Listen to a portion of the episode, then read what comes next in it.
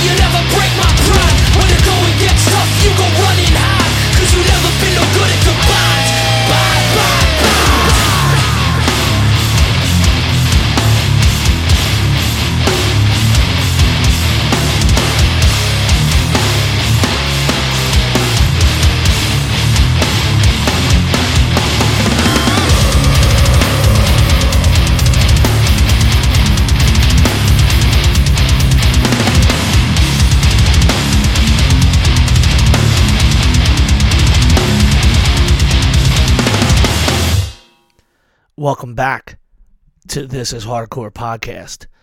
You just heard Gridiron, No Good at Goodbyes. That's the title track off this band's debut LP, which is uh, up for pre order now on Triple B Records. Matt Carl, you might have heard him on our Christmas special. Our boy Will from Never Ending Game. Xavier, who did insane hip hop fucking record that he did during the pandemic. Dudes in Simulacra used playing Year of the Knife. That Tyler Mullen was an agitator. Was in uh that emo band, fills in sometimes, but also sings for Year of the Knife. This is like one of these new hybrid bands where most of the people live in one area and then one dude lives off in outer space and he writes crazy riffs and they come together and the kids love it. And I fuck with these people. This record's crazy. We're doing a record release for it. April 9th. The Polish Club in Phoenixville. Had some pushback. Some people said, Why is it in Phoenixville? Why is it in Philly? Like I would just randomly decide, you know what, Philly doesn't get this. We're going to the fucking Polish Club. We're lucky that Soda and Adam reached out and said, Hey, if you guys ever need a venue, especially with the pandemic and all the rules in Philly, Polish Club's always open. And, and because of that, there's so many shows starting to happen that we didn't have the venues in Philly, all right? That's why it's in Phoenixville. But I'm fucking happy it's in Phoenixville. We got a ton of shows coming to that room. This shit's gonna be crazy. Sunami's coming the fuck out here. That's right, Sunami from the Bay. It's gonna be nuts. Can't wait. But big ups to these guys. Uh, in relation to the topic at hand tonight, we'll go back into this, but I imagine if I was a kid again and I played this from somebody, not the people in Floorpunch, but the people who listen to Floorpunch would probably be like, this is a fucking like wigger metal stuff. This is some fucking rap bullshit.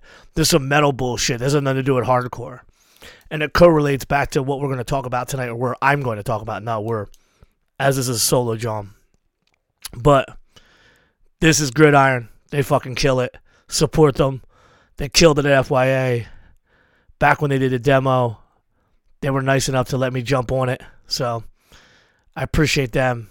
Check this shit out. Now, getting into the topic quickly because we'll cap all the Philly hardcore shows at the end. it would be easy for me to be a little bit of a cunt for the clicks and title this episode why I don't think that Turnstile on Jimmy Kimmel is going to be a really big deal for hardcore. But it goes deeper than that. And it it needs to be said that Turnstile it's not just about talent. It's not just about timing. It it comes down to so many different variables that it really is like hitting a 105 mile an hour fastball for them to grow exponentially in the last seven years. I mean, they played. This is hardcore. People were capping them. Record was doing the business. They sold out this crazy show in a frozen tundra atmosphere at the voltage, and they've been growing the last seven years. And uh, a lot of bands don't have growth like that. A lot of bands don't continue to shine and not only exist, but grind and grow and grind and grow the way Turnstile had in the last seven years. And there's so, I mean, we could literally spend 75 hours just breaking them down. And I feel like they're getting into the crosshairs of people because it's popular to talk about. And, you know, my boy, uh, the punk rock MBA, Finn, good dude. Um, he's got topics like this where his YouTube will be like, this is 20 reasons why, blah, blah, blah. I'm not trying to be that kind of guy here. But I see this shit on the internet and it's worth talking about. So, the way that I approach this, and again, you know, just so people are listening, I'm not some 65 year old dude. I didn't see bad brains. But in 1990, I was 10 years old and glued to Saturday night waiting for Headbangers Ball. My walls were adorned with heavy metal magazines. Within two years of that point, starting to be able to expand and go down the South Street, any possible printed material on music, punk rock, heavy metal, and then through that pages hardcore first thrasher magazine these other magazines and then the zines and some of the bigger magazines that were like covering some of the hardcore stuff the headbangers ball exposing the shit like the fucking biohazard video the, seeing cro-mags videos seeing patches on people's jackets at metal shows seeing south street and seeing these different things i started picking up on all these other would I call them subculture icons, whatever you want to call it. I started absorbing this. I started absorbing it the same fucking way that when we're talking about this Jimmy Kimmel thing, I have to disagree. If I would have heard something like a turnstile when I was at that age, I would have seen them play a rock concert, not a hardcore show. And I wouldn't have been sold on hardcore because what I got was a fucking rock concert. You understand? Now, this isn't a diss, dig, or a put down of Turnstile, but at the stage in their career, you will be very hard pressed to see them play a show for under 1,000 tickets. And if you do, more than likely it'll be sold out very quickly by younger persons who are not hardcore and it won't have the same kind of vibe as seeing your very first hardcore band.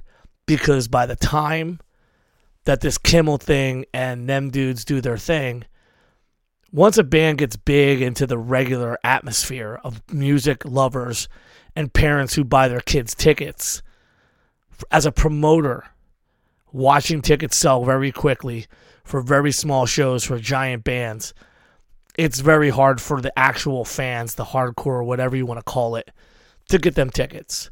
So the argument made that this exposure of this turnstile on this Jimmy Kimmel is going to be the burgeoning of a new era for hardcore, and that's just not true. In fact, poor kids, you know, they they deserve everything. They deserve all the accolades for their hard work, for their musicianship, for their creativity. And you know, you sit down with them. I'm sure they've got a lot on their shoulders in trying to live up to what people have as far as talking and expectations. It's got to be weird for a kid who's not even fucking 30 to look on Twitter and there's hundreds of people constantly discussing whether or not this band is the fucking next Messiah. But the truth is is the music that they're playing sonically has nothing to do with hardcore. So the person who's watching who has no attachment to hardcore argumentatively isn't going to be like, oh, this is clearly hardcore punk, and now because of this, I'm going to go off and start my own fucking fanzine and 16 new bands. It's fucking ridiculous to even think that. So, this turnstile thing is something that people talk about, and people who pay for their lives with being sold clicks on the TikToks and the YouTubes, and you know maybe they got some bullshit career in one of them fucked up magazines that they have to write about this shit to seem relevant. But the truth is, it's not there. Turnstile is an anomaly, a very successful band that grew from the underground, and may they become bigger than the fucking Stooges ever were. You know, my hat's off to them. But what their what their presence is on the show has no bearing on the everyday operations of the everyday hardcore kid, the everyday hardcore band. And that's his final. And there's a couple reasons for the finality to it. There were bands at a bigger level 30 years ago, 20 years ago, who were getting exposed in these kind of ways. And the hardcore scene reacted pretty similarly. I don't think that there was a time that I can recall where shit that was popping off in a different fashion didn't get rebuked by the hardcore scene. Biohazard, forever, forever, people weren't fucking with them, or people would have these pushback arguments saying, oh, they're not really a hardcore band for all these different reasons aesthetics, vibes.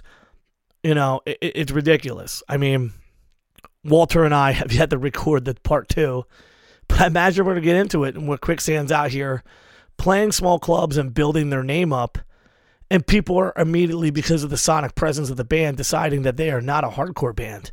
Yet this is Walter fucking Schreifels. Youth of Today, Warzone, Gorilla Biscuits.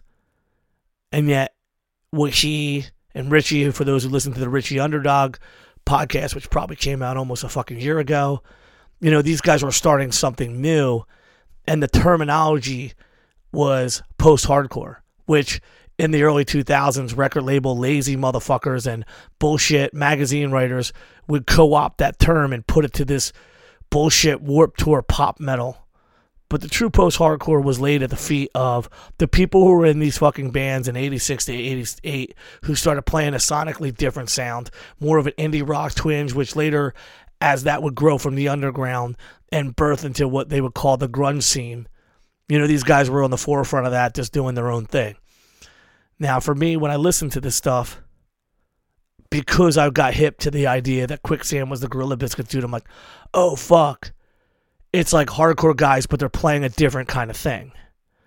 But by the time I was immersed in this, you know, like there was the 120 minutes, you know, like you got to remember in 1993, I seen Sick of It All Biohazard and Sheer Terror at the TLA. I was 12, turning 13. At 41, turning 42, I didn't know shit about hardcore. But I knew I saw that shit and it fucking blew me away. And because I stayed up late at nights and watched Saturday Night Live, watched Headbangers Ball, yeah, I seen Fear and, you know, I knew enough from people's patches who were playing uh, Dungeon Dragons with my cousin Bill about Dead Kennedys and Misfits or whatever. But I wasn't hip. I wasn't in. I wasn't a part of nothing. It's a little fucking stupid kid from Frankford it would take a while for me to get immersed. And the reason why it would take a while is the forefront of this conversation today, which is the com- the contrast to why Turnstile is not going to be that big of a huge fucking impact and crater to hardcore, whether positive or negative, is because the last time I seen something that really had a huge, lasting, decades long impact on the growth and overall direction of hardcore was something that because it's so ubiquitous and so integrated to every facet of our fucking life in 2022, it is overlooked as the possible key to this argument, and that's the fucking internet. The hardcore scene, way before my time, grew like a seed in a piece of shit crack and fucked up concrete, and by luck of the draw, grew out and blossomed into something. And by the time when I found hardcore, early 90s, by the time I started really being a person that wasn't at a couple hardcore shows a year, but it was like something that I did every weekend was the end of 94, 95, really starting to go to every single show because I was getting older. You know, I started leaving my initial friend group that found all the metal concerts and started going out, like just being able to roll with my fucking boys and go to some shows. But that came later. First, it was just going to some shows, going to concerts, checking out. And like, yeah, we thought we knew some punk shit. We thought we were in on some hip stuff, you know, but there was no fucking internet. Everything was at face value. Everything was what you physically what you physically had in front of you. What you physically listened to. What someone put you onto. What you had to see with your own eyes and hear with your own ears. Not something that someone could have typed over a fucking screen and you could immediately just be all in on. You know, uh, there is years where I was completely wrong about so many aspects to hardcore, heavy metal, punk rock, because I didn't have the click in front of me to contrast, compare notes, learn stuff. And, and it's why at 41, I'm buying every fucking book. In fact, recommendation, Rare Bird Press. For $55, you get three books of Jerry A. Lang from Poison Idea. Childhood, growth of the band, and after the band. I'm in the middle of the second book and it's choked me up. It's fucked me up. And this man, whether you fuck with Poison Idea or not, his book, his story, his words are fucking fantastic. And had I had access to this at 12 or 13, I would have been a different person than I am right now. So I'm both lucky and just trying to alliterate a point that the ubiquitous nature and the all serving eye and pressure that the internet puts on everything in our entire society right now is the thing that changed hardcore. Precipitously, so many more fucking ways than the whole entire fucking turnstile or any band that's ever grown. When you want to bring up fucking Hatebreed, you want to bring up Title Fight, you want to fucking throw any number of these fucking bands out there. And, and it's all going to come out to the same, not a negative loss, but it comes down to the same stuff. You know, comes down to the same simple fucking pattern over and over and over again. These waves have hit us every single time there's been either uh, a group of bands or singular presence, or sometimes in the form of something like the Victory Records era, where these like spurts of more people coming to the shows than what was coming to two years before that. These bands that were growing beyond the reach of the underground were bringing new people in. You know, I saw it during the Earth Crisis, the VOD. You wouldn't see it so much during the Madball, but you definitely saw it in the Earth Crisis, the VOD, the Snapcase. You know, um, later in the late '90s, the Hatebreed, the Converge, the American Nightmares when these bands have these kind of like surge of energy and this electricity and this magnetism pulls people to the shows where people are, oh no, I don't, you know, I'm not really familiar, but I heard this band or my friend put me on to this band. You know, you could say the same thing about the early 2000s, maybe 2003 and the four when terror was really starting to fucking jump out. You know, in any different era that you can think of when you were going to shows, there's a band and there's a record and there's a time where that little fucking EKG monitor population of hardcore spikes for a little bit. And every time it comes out, maybe that person, you know, sticks around, sees some shows, might even play in a fucking band, might even actually fucking do something for a little bit. But, you know, not to sit back on my fucking laurels here, but, you know, almost 30 years of being in this whole thing And I wish I had a dollar for every person who told me I used to play in a hardcore band. And I didn't know the name of the band. Because they like did seven shows and that's it.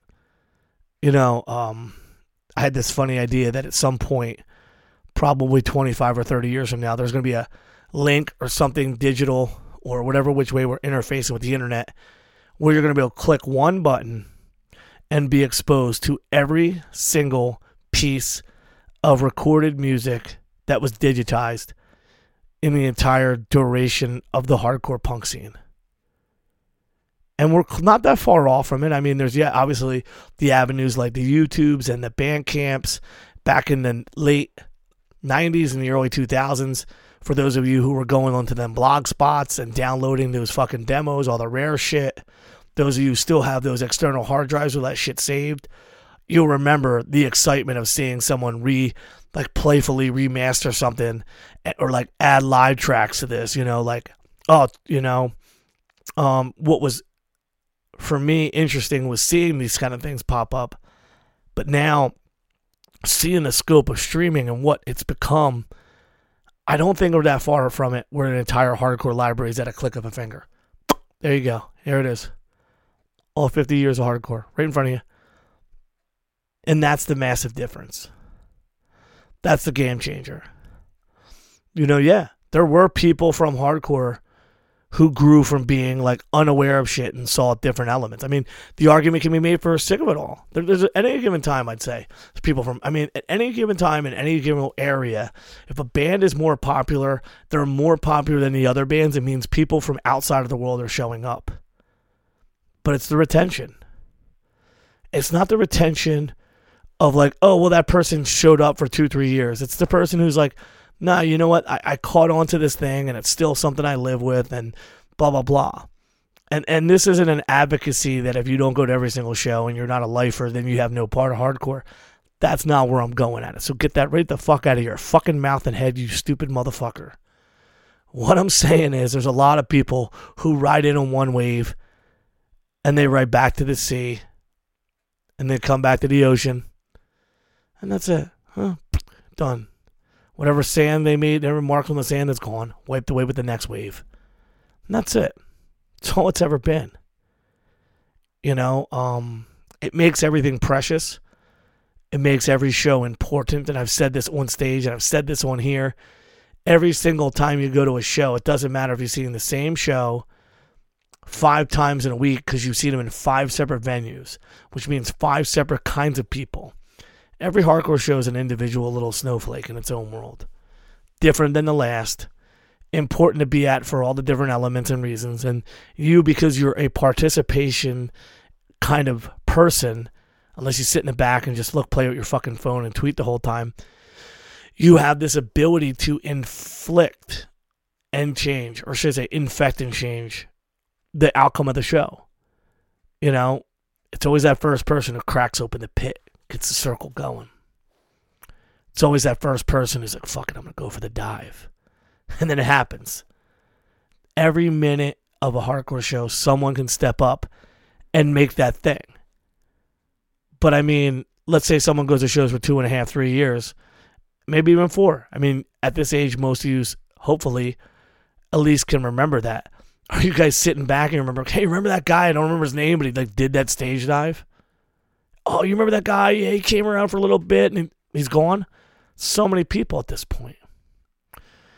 And, and, again, there is an entire industry because people don't buy print now where they've got to gab and they've got to gossip and they've got to kind of troll you into social media interactions in the comments just to kind of feed the algorithm monster. But this is the real shit. The internet is really what changed hardcore. It changed every aspect of what it was it changed the dimensions. And it opened like when we talk about that and we've said this a million times in the podcast so many fucking hours between this and the rule of three everyone's podcast is also the same thing that there is no fucking gate with the internet. Plain and simple. There ain't no fucking gate keeping when you got the motherfucking internet and that's just fucking final. And and tying this back into the turnstile gimmick it's like look if you're telling me someone some kid some kid, right, is watching Jimmy Kimmel You got your fucking out of your fucking rabbit ass mind. These fucking kids are on TikTok. They're jerking off the Pornhub. They're playing fucking Fortnite. They're not sitting around going, oh my god, I can't wait to see who's gonna fucking play on Gimme Kimmel. The dude's a fucking has been bullshit comic who had a funnier show on the Man Show, sold out being a real comic to be some bitch ass fucking broke ass version of fucking Letterman or fucking Johnny Carson. And this is probably the biggest pop he's got from the 18 to 25 crop in fucking years. And there's a slew of bands. There's a slew of bands who have played on a slew of these night shows. You know, 120 minutes was a huge fucking show, bigger than the Jimmy Kimmel in audience and weekly presence. People were excited about it, and all the fucking bands played. All of them played. Quicksand, I mean, dude, Quicksand was on fucking MTV. You know, like, and again, the wave came in, the wave goes back out in. It's what it is. You know, this this internet world has so much to offer as far as research and learning shit. But the fucking storage of your brains are so fucking temporary. The depth of what you know is so fucking shallow. You might know a lot of stuff or heard of a lot of stuff, but your deep interactions and your knowledge if you're with some of these young kids is fucking infinitesimal in comparison to what the fucking regular person and fucking hardcore punk had to know before the fucking beginnings of the fucking chat rooms. You know, you either knew or you fucking didn't. You know, there's no fucking getting around it. And there's this thing that I see, or I should correct in my own timeline. I learned, and I still learn about shit 10, 20, 30, and 40 years ago. I'm learning today. I'm learning yesterday. I'm reading about for tomorrow. This shit for me never gets old. Now, I'm not telling you to sign up because it's a fucking, it's what I do. It's my gimmick. You want to jump in? That's cool too. But I didn't come out of my mom's ass waving the fucking Victim in Pain fucking record. A, because I was born two years before it came out. But more importantly is you get into the culture. You look like a fucking moron. You don't look cool, but you got a baby face and you're out there at the show. If you're lucky, you know a couple people so you don't get punched in the face back then. Nowadays it's a lot easier. It's like here's your pre here's your pre-bought ticket on the internet. Here's your stamp on your hand. Go see your show. Use your credit card to buy a piece of merch.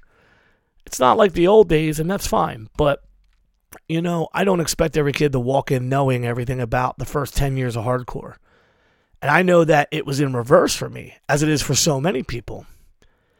You get in, the first step is you know it's around you, or you know the thing that got you to the point where you walked in the door for your very first show.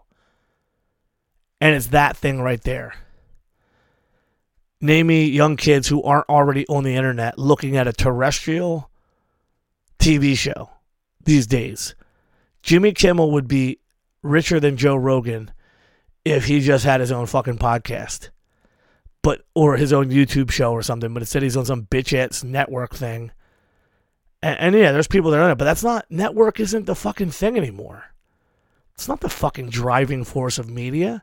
They're fucking the reporters of what's happened two months ago. They're behind on everything. You know, eh, eh, this shit moves so fast. This internet, this Twitter, this fucking TikTok, Instagram Live, YouTube Live. This shit is now, now, now, now. No live off air taping and all this stuff. Now, that doesn't take away from the presence of being on a Jimmy Kimmel, but it doesn't give any accolades to the hardcore scene. In fact, even when the Saturday Night Live thing happened in eh, 84 or whatever with The Fear, that wasn't like tomorrow there was 10,000 people who watched Saturday Night Live at Fear or at Dead Kennedys or at the Cro-Mags when they had their fucking demo out. Like, fucking didn't shit, didn't do anything like that. People were cognizant if they were, if they're hip, they were. If they weren't, they weren't. And that's something that needs to be understood. You know, like the entire culture is so quickly and easily consumed on social media digitally that we're like fucking goldfish. We eat the little flake, we move on. And I guess when you want to talk about it, yeah, the way that this thing is consumed now is so so totally different than in the analog era, pre-digitized music, pre-social media, instantaneous knowing every single thing that's happening in the planet. Things were different. You know, it's not as quick. You don't just get to download a track from that good, good fucking gridiron and that triple B and that from within record shit. You got to go and either find a magazine and see an ad, or maybe someone was hip and would put you on to something. And yo, let me check this out. Let me show you something. You know, let me yo, yo, we're in a car, we're all going to this trip up to CC's or going to the pipeline in some girl's car that Bushy convinced to drive us, even though she doesn't know what hardcore is. And we're checking out some new shit. That's the way it was. You had to physically interact, sitting down and listening, Couldn't skip ahead. Hold that fast forward. Fuck that. And then for the old heads, you got to flip the tape, fast forward on the backside just to get back to that track again. It's why everything that we came across, we consumed and we revered because it wasn't instantaneous. And it always led down other paths. Oh, what else is going on? You know, you read, here's a word, you read the fucking thanks list for the band names. For me, I, I'm, I, dude, I'm an avid reader. Rode the L a lot of my time. I was going to school in downtown, so I spent a lot of time on the L reading read at home. You know, read books, read magazines, loved rock magazines, had the pictures all over my walls since I was a kid.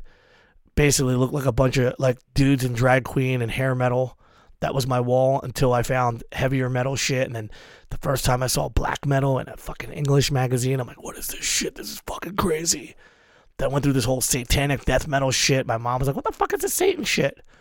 Now she's trying to put me in the CCD because she's worried I'm going to have to go to the public school and get into fights. I was getting into fights anyway because I had long hair in a black neighborhood. But I digress. Everything we did was exciting. Every demo purchase, every CD in the dirt bin because I didn't have that money. And you know, we've talked about it with the juice in so many episodes where at first it was ripping off the cassettes, the BMGs, and the, you would go ahead and you would order 12 C tapes. They would come to your house. Boom, you'd never pay them. So many times. But these these hardcore records weren't really on there. This is fucking underground shit. So I'm talking about some metal shit. I'm talking about some of the bigger punk records might be on there. But let's be fucking real. Hardcore, you had to fucking find. You had to sift. You know what sifting is? Throwing a fucking ton of sand and shaking the bitch and hoping to hit for something.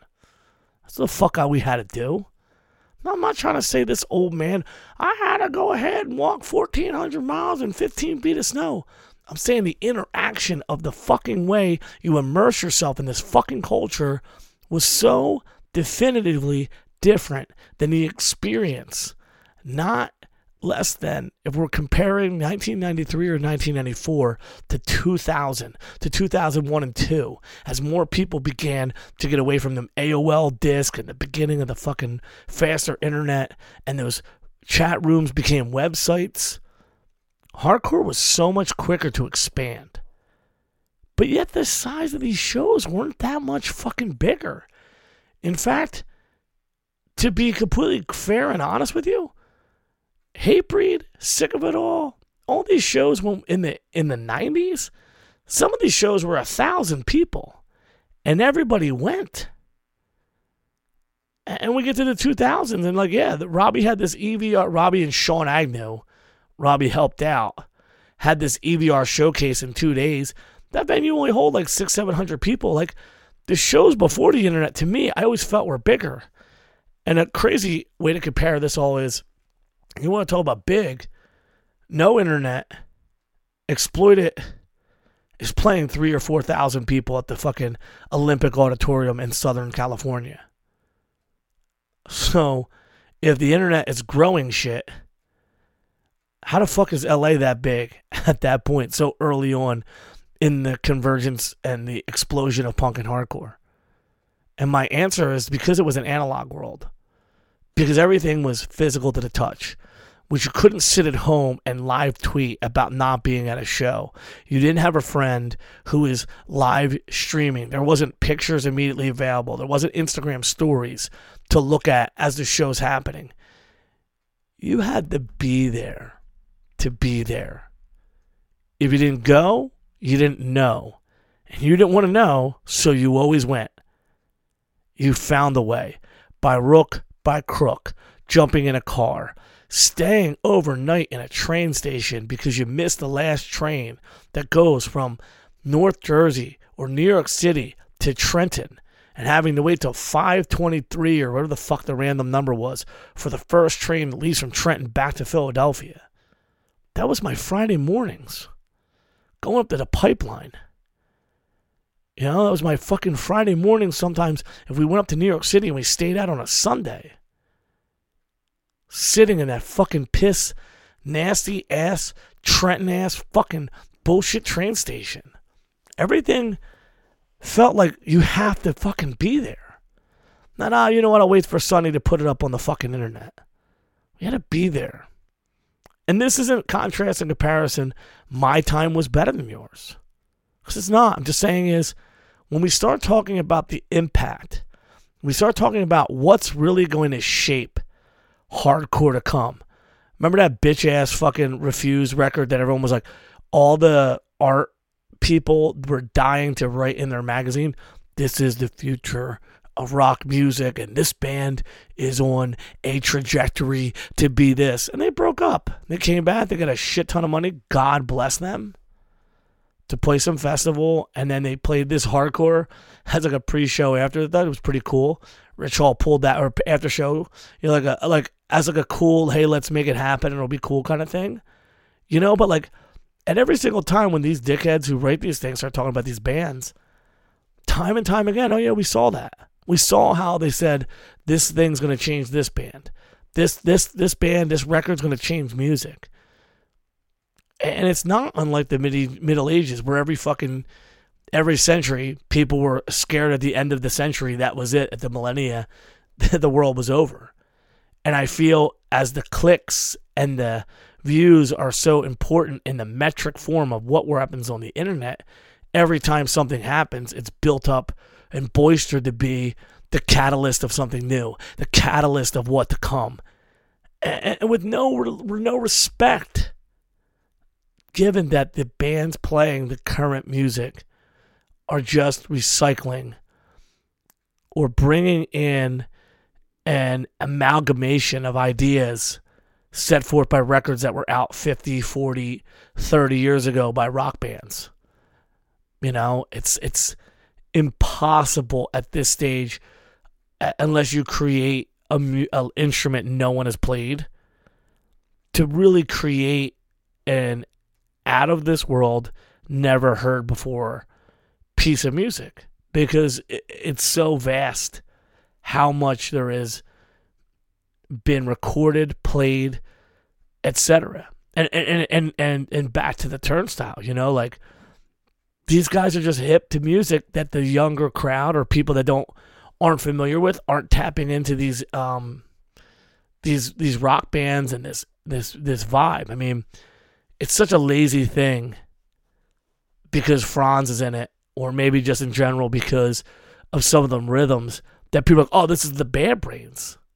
It's fucking lazy. You know, the Bad Brains was one thing. This turnstile thing, again, is on some totally different shit.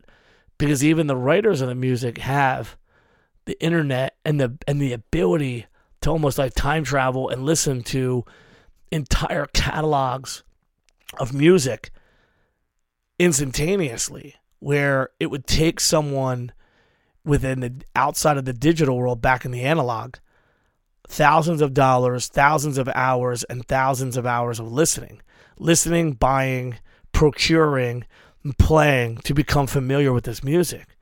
But it's in this digital age that these kind of ideas can kind of flow so quickly. And I think that's what Turnstile's drawing from as they become this like power pop act.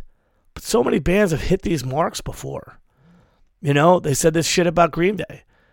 And, and and it goes to another thought, which is to now I'm to officially dissect and disconnect Turnstile because it's not this episode about them. This is about the internet. It's about the way that the internet has shaped everything, and the internet presses everything forward. And Turnstile is just another name in the sea of bands and things that have been pushed. You know, um, I wasn't a 77 rocker. Never put that egg shit in my hair. Never dyed my hair. Never put anything that wasn't satanic on my body. So I didn't do the Sid Vicious. There was people already doing it. And at times I saw someone doing it, I wanted to be the opposite of that person. But then, like that Rancid, the Green Day, all that stuff comes out. Later, the Offspring, even a band that I fucked with because of old heads, Bad Religion had like a video on MTV. And I was reading magazines over and over again. This is the end of punk. This is the beginning of a new punk. These punks are selling out. These punks are changing. And it's like, Bad Religions wrote the same record for 29 eh, years, maybe 30 years at this point. They're all interchangeable. The melodies are fantastic. Some of the lyrics are absolutely outstanding and brilliant for as ridiculous as his lexicon is. It's insane that he can still find sing alongs with these fucking deep thoughts and all this crazy shit. But a lot of it's already regurgitated. Um, and as these bands grow in popularity, a hardcore show never changed the size. Maybe new people came, but they left quick. You know, the friends I'm friends with at 13, ah, man, I might have six that still fuck with shows from time to time. The people I'm friends with at 15 we're in the dozens. Now, if we're just talking in Philadelphia, there's less than 50, maybe 80 people from 20 years ago that I see more than once in a fucking blue moon from 20 years ago. And there's the, you know, every year it goes up, more people come out, but the shift, those people don't come out as much. And, and, you know, at every wave of that, the thing I just marked out is some band with some giant record that's going to change the infrastructure and the size of, and this is the one that's really going to blow the roof off the underground. And it never happened. It never happened once. You know, um, a band grows, their demand grows, the capitalism involved in the industry immediately sets them on a path where they're not playing the small rooms because they're missing out on potential profits and new fans. And they're now marketable to a larger audience. So the bigger a band gets, the further from the initial underground setting is most likely where the band will play, besides occasionally some small runs, occasionally some hooking up their friends, or maybe the uh, you know, nostalgia, small room, small show, we're going to play this record, or, you know, these kind of things that happen from time to time. But let it be known with success comes the expectation from the record labels, from the management, and all these bands we're talking about have management stuff. You know, like Green Day wasn't out there bringing the fucking exploited out on the fucking tour. Fuck out of here, man. It's just not the thing. And, and and to that degree, I think if, if there was a writer who was writing and saying like this isn't like punk rock, there's not an argument then. But I mean, later on, by the time they're like a giant rock band, that argument's quite fucking valid. And, and you know, I'm I'm with it. I'm with the no shit, Joe. Yeah, shit changed. The internet changed everything. I, I know that, motherfucker. I was there for it. And that's what I'm saying. The people writing this shit, I don't even know if they were there for it. They might have been alive, but they were probably listening to some fucking oombop shit, or who the fuck knows what the fuck they're listening to. But the way they're talking out of the side of their mouth from some empirical data, and because I write for this .com magazine, that I have the ability to discern above you that this is going to be the forefront of a new time for hardcore. It's like really, because uh, I've been around, and what the time I have been around was fucked up. And side boat more I've been around longer than the time that I wasn't around. which is fucked up. But I'm still deep and I'm still digging back in there just so I can catch up on shit that go, oh fuck, it's crazy that idea was already existing before we ever touched on it. You know? Sometimes the best ideas in hardcore have already come and are refreshed. And I think that for me, as I talk about the internet, I don't want people to think that it's like, yeah, this is a no shit. Obviously, the internet changed things, but I don't think in the in the concept when we're talking about the thing that's going to change hardcore, you don't realize that the internet's everything. No longer are we completely dependent upon physical source material.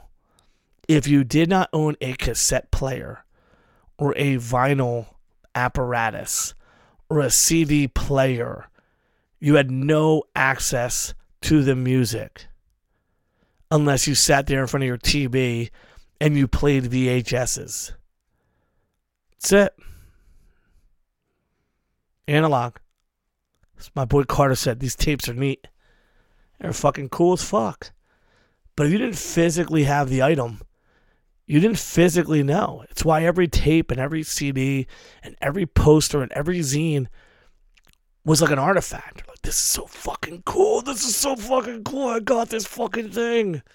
Unless you're some rich kid and you're buying shit by the dozens, everything fucking mattered. It's why if you bought that fucking booty ass second or third record by some fucking hardcore band that wasn't good, you still played it off like, nah, this shit's dope, bro. Nah, I'm on some shit. You don't know about it. But it's not the truth. You fucking know it's not the truth. It's just that CD, that's what you copped with your money at that time, and you didn't have money to get something else, so you fucking made it work. And you know, um, as we start talking about this other stuff, the, the concept of mixed bills and the concept of countercultures or crossing the cultures has been around as long as the outset of fucking hardcore itself. That fucking Thurston Moore from fucking Sonic Youth, that motherfucker was around. Literally, dude, you know, like at the outset, I beautifully said if you haven't heard the Mike Gitter episode, which again, I owe it episode number two of Mike Gitter, duly putting my notes. Why the fuck don't we have an episode two for Walter? Why don't we have an episode two for Mike Gitter?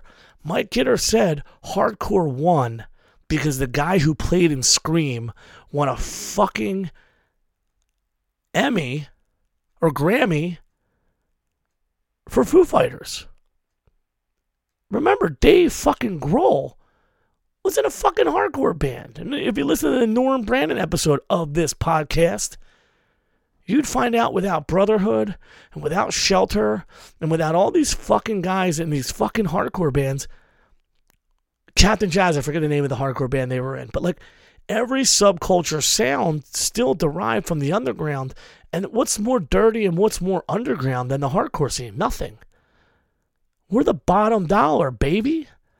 Because punk gets bigger, those bands move on. Rock gets bigger, those bands move on. Heavy metal gets bigger, they move on. Hip hop, they get bigger, they move on. Our fucking forefathers, be it the mob, be it urban waste, poison idea, not Dead Kennedys because they got this whole fucking giant catalog and the punk gimmick and 40 years of fans and whatever, but you get where I'm going with this. 90% of the bands that were killing it in 1980, 99% of them aren't going to play in front of a thousand people unless it's some hardcore fest or something. Most are going to play to two, 300 persons. 40 years, it hasn't changed too much. But everywhere else, it grew.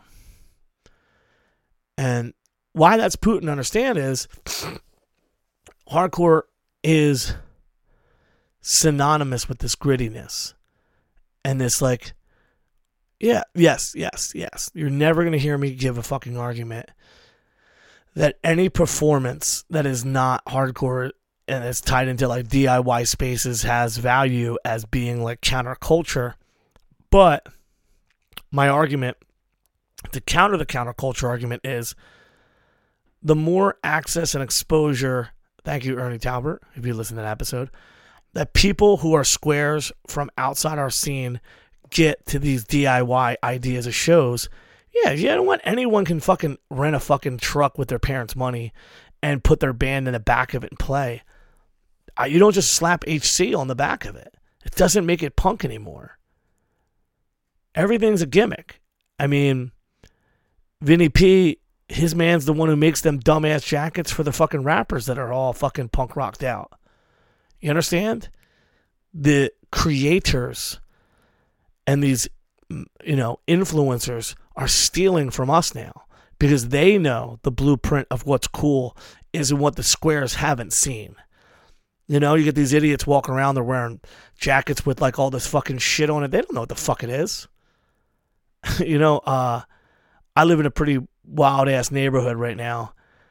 Uh, my head still goes, wait, what the fuck? I see a fucking Iron Maiden shirt on some hood rat kid with a fucking with that thing on them, and I'm like, oh man, this is fucking crazy.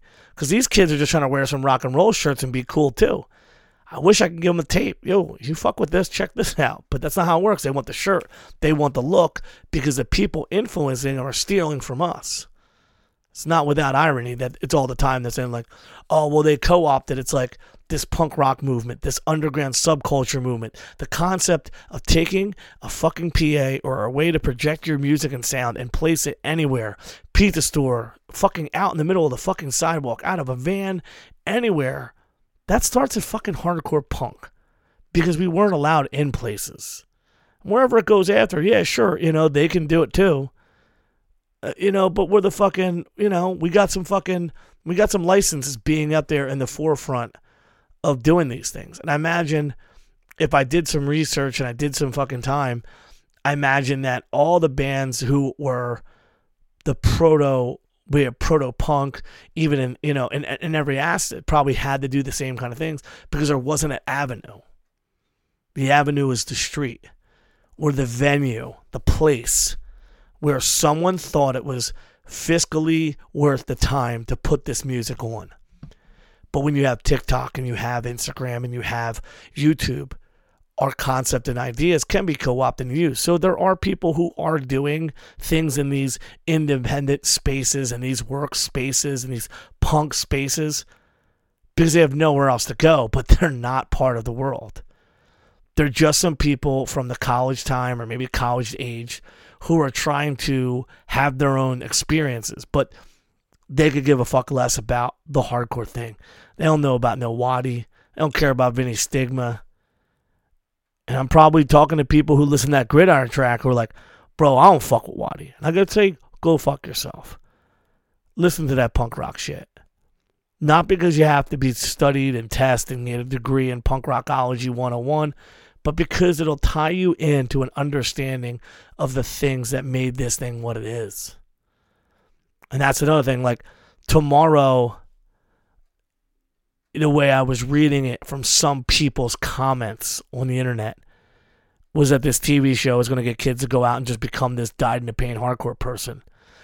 And it's like, motherfucker, our entire hardcore fest culture, this is hardcore, is a part of this, is almost a, a uh, carbon of the festivals, be it tattoo convention, anime convention, any kind of like group hangout convention that happens these days, these hardcore fests are like that. Remember? Yeah, the UB, RIP, in Richmond, everyone get drunk at whatever bullshit hotel. Then they would get down to Philly, and it would be at this hotel. Sound and Fury was this. You know, every place, every fest has a, their hangout after the show and their things. People are so surrounded by these things and this convergence and this social thing. And even with FYA, now there's people just get excited to go to the castle. You know, all this stuff's happened. These people aren't like caring about Warzone or fucking giving a fuck about the shit that happened, like the Olympic Coliseum and Agnostic Front and fucking all this crazy shit. They don't give a fuck about none of that. They're just trying to go drink, party, see their friends, watch a couple cool bands that if they write about or they wear the t shirt, they'll feel more accepted in the culture. They're not dyed in this motherfucker. It's not as important to them. They're gonna have a couple years of, you know, getting fucked, banging some people, watching some bands, buying some shirts, maybe even playing a band, and they're gonna go up to Squareville. They're gonna go do something creative, and, and the next wave will come in. That's what I keep getting back to when this really comes out to it. It's not that people are marginally losers and they're not as di- died in the pain, because that's not the case. It's just the time is short. Temporarily this thing could be the biggest thing in your whole entire life. It hopefully is the exposure and the access that you need to not be pigeonholed into one fucking idea.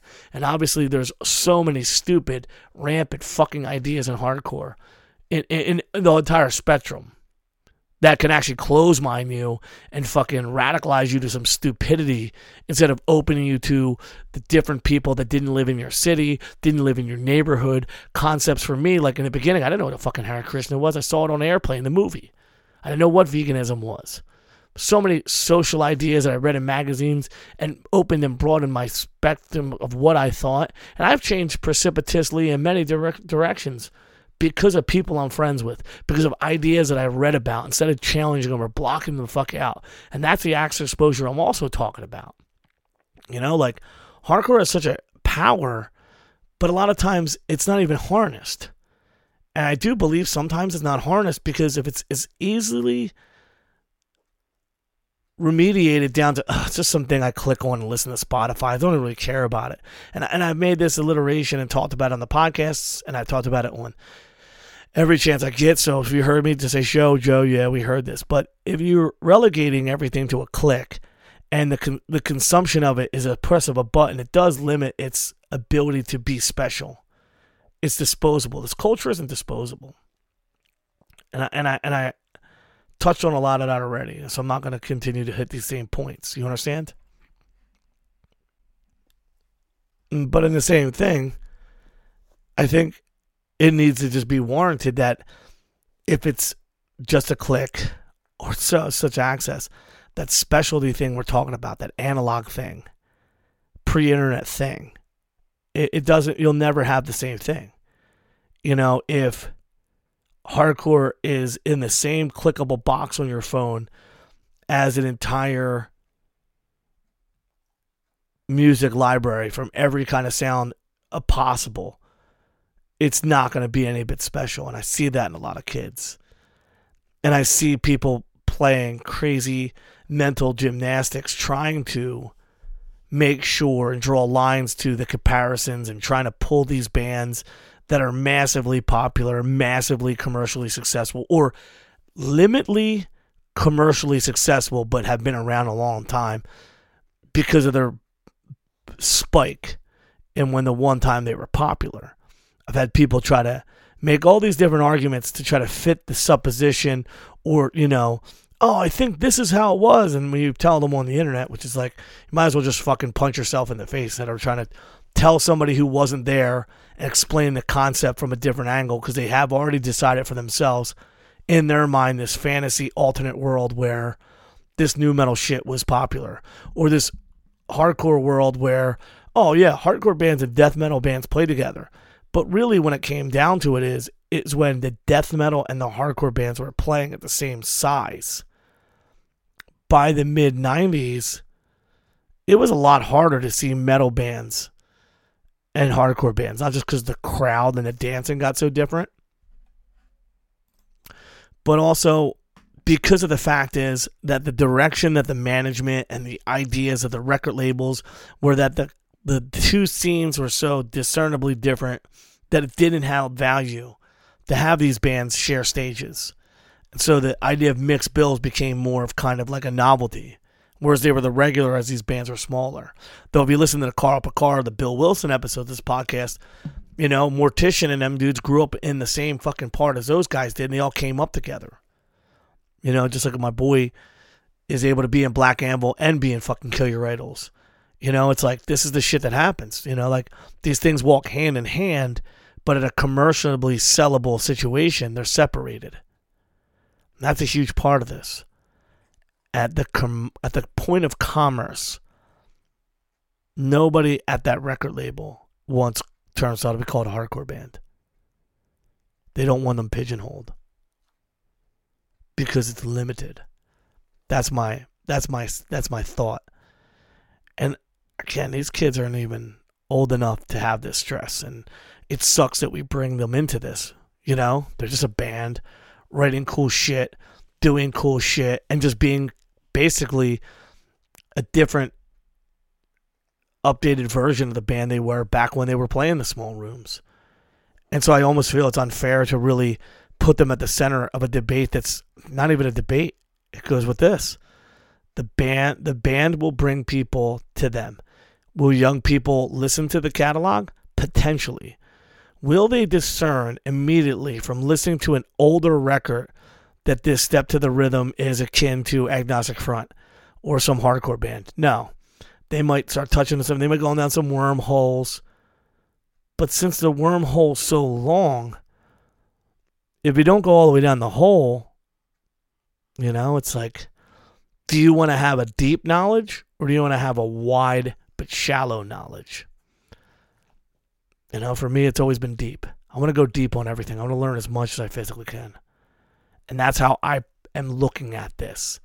Yes, a 20 or 1 year old does not want to look at 40 years of hardcore. But at the same time, that's why that 20 year old, by the time he's 24, is over it. Because they haven't really understood the whole gravity and magnitude of what this culture really could be or what it stand for or how many people it touched. And that's why the waves come in and go out. Not only including that, that unless you're someone who can manage to still go to shows, most people really want to have families. They want to do the square thing, the birthday parties, and all that normal everyday, you know, fucking Wally and the Beaver, fucking 1950s shit that's the people that go out and they like, oh, yeah, I still listen to hardcore here and there. I got a lot of friends like, oh yeah, we should go to show with wives. God bless the ones who have wives and kids. Good for you. But you know, that's not the kids in the pit these days. And it never was. The old heads come out from time to time. It's cool to see when the kids come. It's cool to see my daughter in the pit now. As much as her game got to step it the fuck up a little bit. It's great to see these kids be the next generation every couple years, and I, I live for it. I live to see these young kids. I live to see them excited. And I'm not trying to kill their exhilaration, and I don't want to kill their excitement about being like, oh, I fuck with this band, and it's like we just didn't celebrate our bands getting to some commercial point. Numbers weren't really a factor.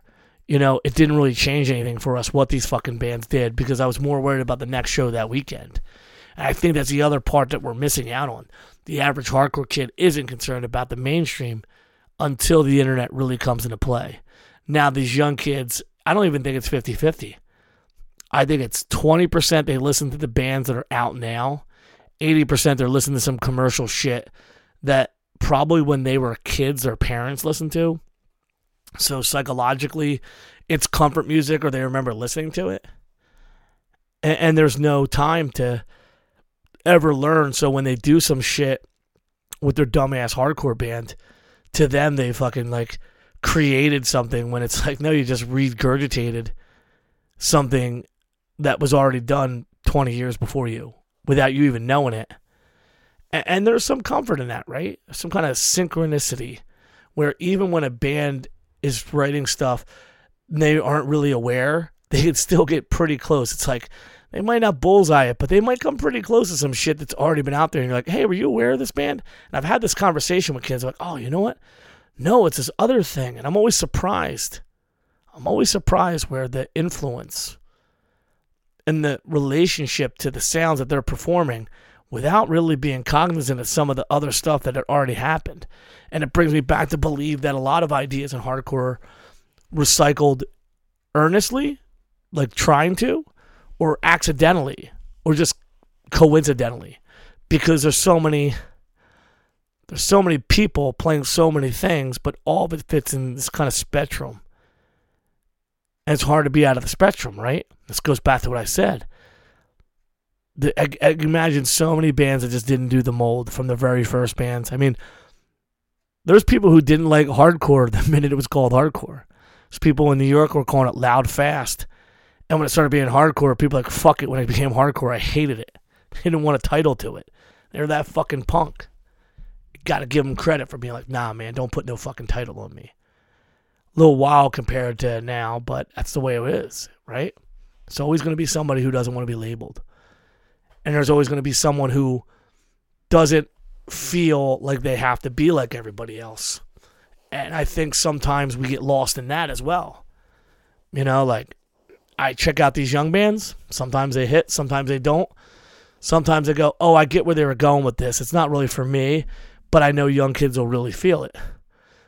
Other times, a band, dude, like that Age of Apocalypse, you fucking hit on this vibe, and I'm like, man, this resonates deeply, man. I can't even remember. But I think of the bands that sound like it. I'm like, oh fuck, man, we're we're on some deep vibes here. Accidentally, you know, it's an interesting thing, and so, you know, the internet, it did hardcore a lot of justice. It helped grow, make bands more commercially accessible record labels and ve- venues of commerce, distribution wise, were able to sell at a faster rate to a wider audience. The argument can be made that without the internet, the growth of the scene may have stagnated and we never would have seen the next, whatever, the 2000s. And, and that argument could be made, you know? I mean, early 2000s was a huge group of bands that were all playing these giant things like this Hellfest and this Krazy Fest you know, uh, the Converges, the American Nightmares, Poison the Wells, all these different bands that are lauded still to this day, 20 years later, were really starting to come into their own at that stage. And it was in part because of the internet, but not social media yet, that these bands were really getting some huge crowds.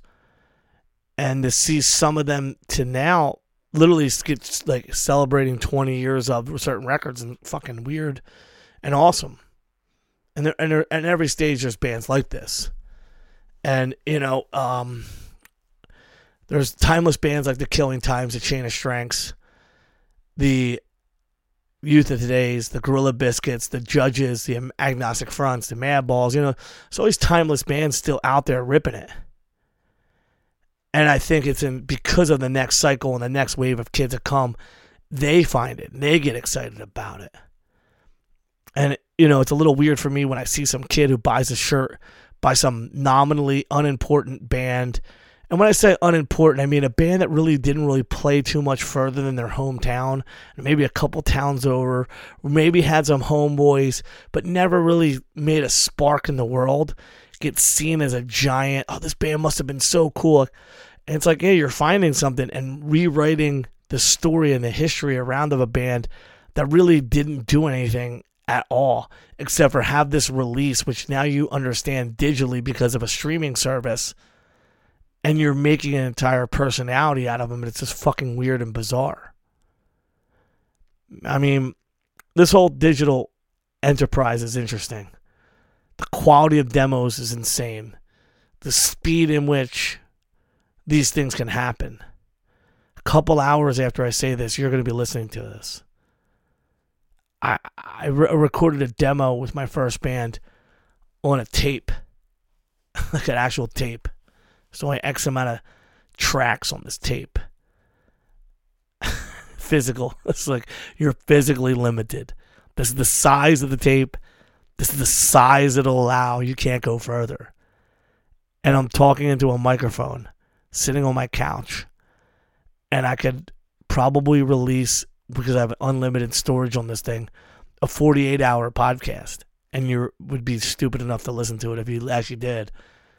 There's no space. It's it's limitless. The internet has expanded and it's grown things in bizarre, unbelievably unexpected ways. But hardcore sometimes always kind of gets a little fat, lose a little weight, gets a little fat, lose a little weight. And then some new ideas come and they're kind of regurgitated and regurgitated. Like, there's no question, and we could do entire episodes on like the metallic influences at different stages. You know, um, certain bands that decided to go back and basically cosplay straight edge bands from the 84, 85 era, which was later recopied in the 88 era. You know, like there's all these different times where a band is copying a band who is copying a band and then you have this band that comes out with these like you know um the more i learn the more i realize like one of my you know favorite bands sheer terror without the nihilistics there's no sheer terror the antics of paul Bear, I didn't see them but the more that comes out the more times like old stuff is codified and on the internet you see this shit and you see paulie in more of like a ron rancid kind of way than anything. You know, it's like, oh fuck, look at him here. You know, it's like um, archaeology, reverse archaeology. The more that comes out, the more you be able to put on a clearer picture of what happened before you. And all that comes from immersion. All that comes from being excited. All that comes from not taking this entire fucking thing and just being, oh, I clicked on this song, I like this, so I bought this band's T-shirt. I saw them three times, it's cool, but it's just not my whole life. Again, I'm not telling you if you don't subscribe to hardcore for your entire life, you suck and you're not one of us. But I have a hard time relating to, accepting, and just being like, yeah, that makes sense. That some person that's seen some show that one time, bought a record, bought a t shirt, seen some bands, and was on from all this in two years, really gets this. They might have consumed and they might have participated in specific events, but they missed the whole point of this. They missed what this whole fucking thing could be. They missed the big fucking thing to be surrounded with, like, oh, their moment. Poor their kids. Oh, I used to go to punk shows. yeah, dad, whatever. you know, you see that already being replayed.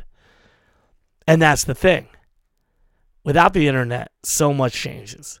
Without the speed, without the uni- universal immediate access, so much in hardcore changed. And I could break this down even deeper. And I and I do a decent job for those who are just listening now and don't really check in. Like in these interviews, especially the people who are operating like record labels or they're doing things before the internet came just hear it it's really fascinating it's why when we start talking to these guys and we start hearing about it it's great to hear it in their terms and how it affected their business model and how they affected the say like time and time again it's, it's one of the most interesting things that we hear when we talk to people who are doing shit from like 85 up and through to the 2000s and the 2000s hit and the whole fucking world changes especially with Bill Wilson from the record label, Darren Walters from Jade Tree. You know, like these are people pre-internet that really fucking, whew, man, things change. Even Chris Bridge Nine was kind of doing it before, you know, there was a dot com situation for Bridge Nine. There might have been the hardcore AOL chat room where 27 people or 25, whatever the number was, was allowed to communicate together. But not now.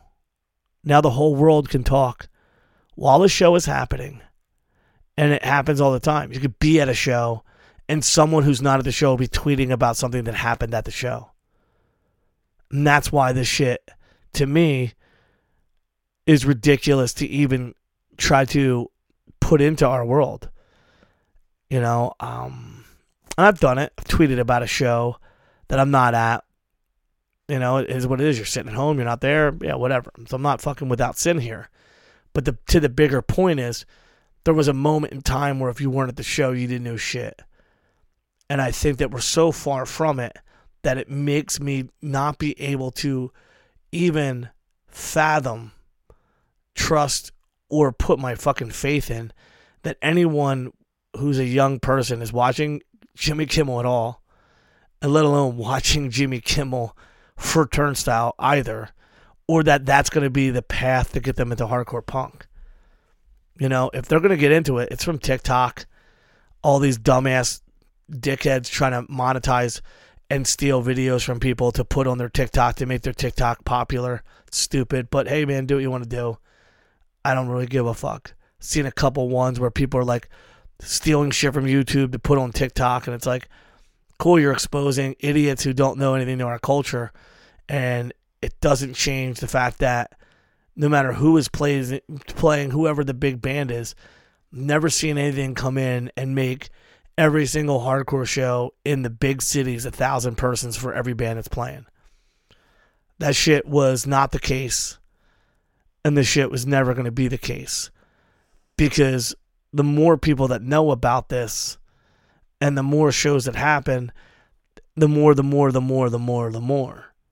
So it's less important. And, you know, again, it comes down to the youth, what the youth are interested in versus what the old and what they're interested in. So very few times you see a lot of different people from different ages at one show. And that's another huge part. I mean, you were talking about the rings and the waves of people that come in and come out from hardcore. Certain tours bring certain people out at certain times.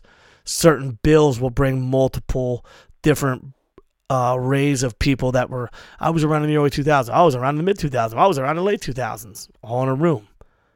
You know, it doesn't. There's never been a show where everybody, like an official, everyone has to come to the show. It's never going to happen. So you're always going to see the same amount of people, plus or minus 100 to 200 people at any various stages of these shows. After booking shows for 25 years, the data shows that. The data shows that hardcore shows really haven't ever gotten to this bigger point universally for everyone. It's always been for some. And that's why, again, it goes back to one more point against this whole fucking notion. And I think that once you understand that the internet is a service that helps, but unless you're listening to like the Jerry A audiobook, which would be sick as fuck if he ever did an audible version of this, because reading it is fantastic. But unless you're physically holding that tape, which is why I think Carter said it was so neat, or you're sitting there listening to a CD and reading the Biohazard thanks list and what bands they were playing with. There was a band called Wargasm from Boston. It took me forever to actually listen to them, but I own several pieces of music that they were thanked on. And the band names from hardcore were always so fucking cool. I used to die to get in that CD. Oh, I gotta hear. I would write the band names down if I thought they were cool. So fucking cool. Some of these fucking only living witness. They think there's gonna be some crazy band. It's some dude with a beautiful voice and some heavy ass rockin' riffs. I mean, get the fuck out of here, man. That's the shit I fucking live for. And I don't even know if Turnstile has a CD that has a thanks list with some bands that's gonna put people on. I don't even fucking know if the kids will look at. I can't click a fucking Spotify or a YouTube link and fucking get a thanks list. You know, so many things that just changed. Not, not, it's not like, oh no, it's changed, it's gone. Well, fuck you. No, it's not that. Just it's different. It's made the interaction process and the not indoctrination, but the seeding of true interest be quicker to come in and out of someone's head because it's no different. What's the difference between this band that I click on here and another band I click on there? I don't see a difference. So many people that post these stupid old videos from YouTube, these stupid bands, these stupid things. They, oh, this is gonna be so cool, and you're like, no, look at it, it sucked, it was terrible. Oh, you're just a hater. No, I was actually there, pussy. You're like a fucking time traveler, going back and looking on the internet and trying to tell me how things were when I was fucking there, saw it, knew that band sucked, knew those people sucked, knew those songs sucked. You know, it's like that. Like I said the time, like the little brother who finds the broken GI Joe with the big brother and thinks it's the coolest thing ever. But hardcore now, 2022, unbelievably, probably one of the wild years where there is growth in Philadelphia. I have actual faith and hope that some of the young punks and these college art kids that are just coming to shows because of these social media platforms and because of this COVID and them sitting around looking for cool shit are finding new opportunities to expose themselves to new cool punk ideas and they can expand and they can decide what kind of person they want to look like. And you see these kids and they're not afraid to dress wild, big chains, crazy hair, goofy pants, all this different shit. And that's another thing that's kind of cool about the early stages of a punk is they're more outlandish. It's hardcore, man. You can't just stand out. You have to look in. Let me say that again. In the hardcore world, you can't stand out. You got to look like you're already in. And I've never liked that. That's why I, I wore jungle boots and sweatpants and hood shit and had a fade, but uh, wore a Fred Perry with some broken ass shorts. Like I was a fucking mix. I never went, I never looked a perfect part of anything. You know, be wearing some goofy ass giant pure players or FUBU shorts and a Cradle Filth shirt, rocking ice on stage with a Cyworth Phillies hat. Just didn't give a fuck. And uh, maybe I should. I always say I should have dressed up like the fucking Legion of Doom or the Road Warriors back in the day. To look like this crazy ostentatious pit creature. Instead of just did me. But these kids are coming out. They're coming at the Drain show in October, seeing them at the Casualty show at the church. They're they're not afraid to fly that card. And I give them love. I give them respect. And I and I imagine they probably are hit. They're ones probably fucking psyched on the turnstile stuff. So I try not to shit on them. They don't know enough. They don't know about the war zone. They don't know about the Lower East Side. They don't know about the Olympic Auditorium. They don't know about negative approach and the Meatmen and all this other cool shit that was like around probably when their parents were getting fucking born at this fucking point. Jesus Christ. I give them some fucking umbrage and I say, cool, this is your spot now. Like, what are you going to do with it? You know, and I, and I have hope that these kids come in and they whether they just fly their punk car while they're going to college and they figure some shit out and at least maybe this thing that they get immersed in and this exposure to these different ideas will make them not raise some square ass boring ass children 15 20 years from now. But it'd be cool if they did some cool ass music. Cool if they stuck around and just got involved and be part of the whole thing. You know the punishment show and the bad luck thing i talked about last week as i said felt like a family reunion. Felt like man, it's so crazy we're all still here and that there's still people still coming. Especially when you got people like Adam who his heart went bad, he still lived, he had the fucking things with his legs, he's in a wheelchair. That motherfucker's still coming because this music still fucking matters. Some of this stuff, because of this entry point music that some of these people are clicking on, becomes an entry life to a thing that is their entire fucking life. Just mathematically, the probability of being a lifer is very slim because there's other shit to do. There's shit that's also cool. And the internet provides that. And I, I can't blame them. I mean, I do some cool shit besides hardcore, you know, not just my job, you know, I'm Freemasonry and fucking a medievalist and I love books and different shit like that, but I I love my place here. I love my my people. This is the thing I grew up in, and so I take this shit seriously. And I also love learning about new things that were new old things, new new things. I like seeing what someone does when they take this idea and they expand on it. The only thing I really fucking hate is reading some dumbass opinion by from some dumbass writer who just wants to get clicks, starts stoking some fires, and then this stupid debate that weighs on by people who don't know what the fuck they're talking about. So, I do this episode. I tell you that Turnstile is absolutely fantastic if you listen to that kind of stuff.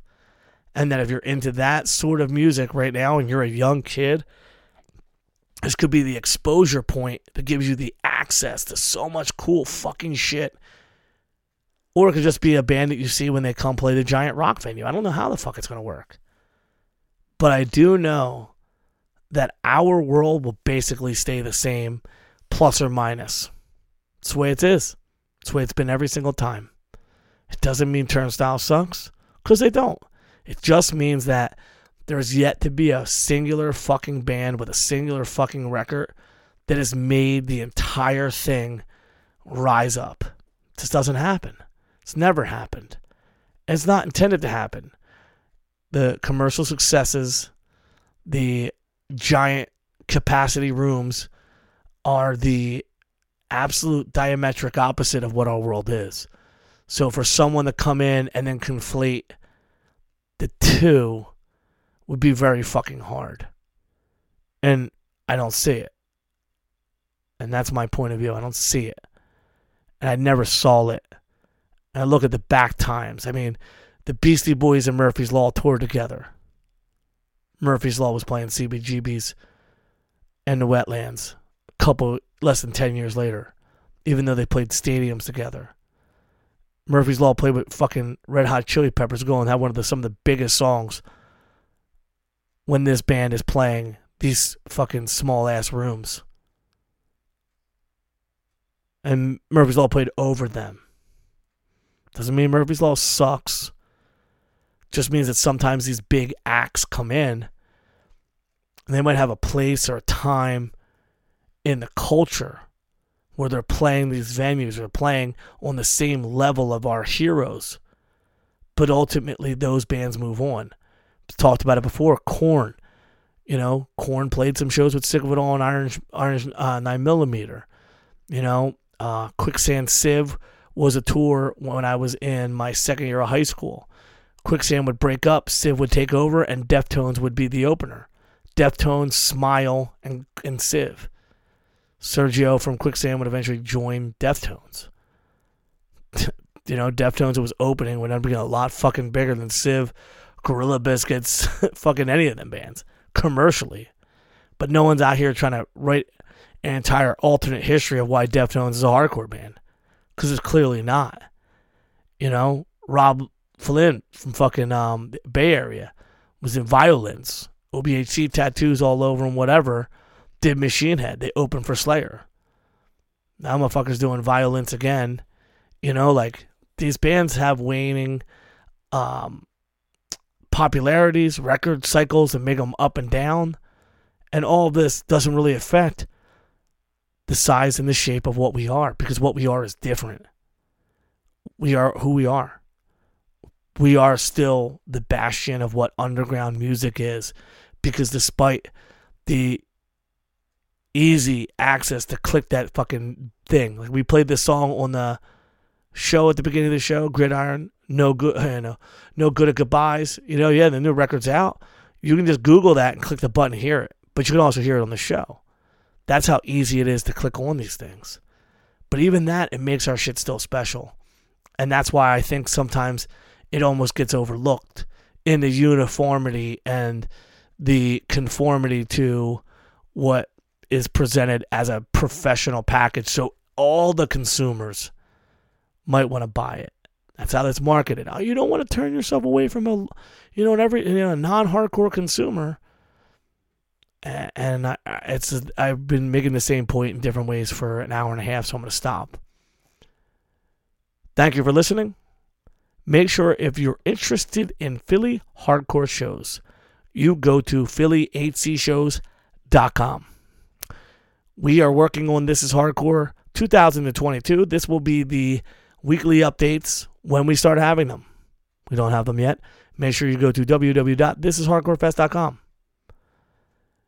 I do a podcast with two celebrated veterans of the hardcore podcasting community Richie Krutch, who's in Wisdom in Chains, Z9, the old school PA godfather himself was in Crutch, Mushmouth. She did this amazing podcast called Post America Podcast. It's got some new episodes coming up. Obviously, Wisdom in Chains is the band from the land of the kings. Richie's one of my best friends in the world. When I started doing the show, he gave me all the hips and support. And the OG, Jeff Gavin, Crescent Tattoos, does Broad Street Breakdown. Vinny Paz, Pablo. These guys have been doing the fucking podcast for over five years. Started doing this podcast. G and I talk every week about my show that comes out. This guy's got my back. Uh, last May, we started a podcast called Rule of Three Last week we came out of episode 10. We're going to be recording some new shit soon. Check out the Rule of Three. Thank you for supporting This is Hardcore podcast. And I hope that you didn't get bored in the last hour and a half. Make sure to check out Gridiron April fucking 9th, Phillyhcshows.com. Peace.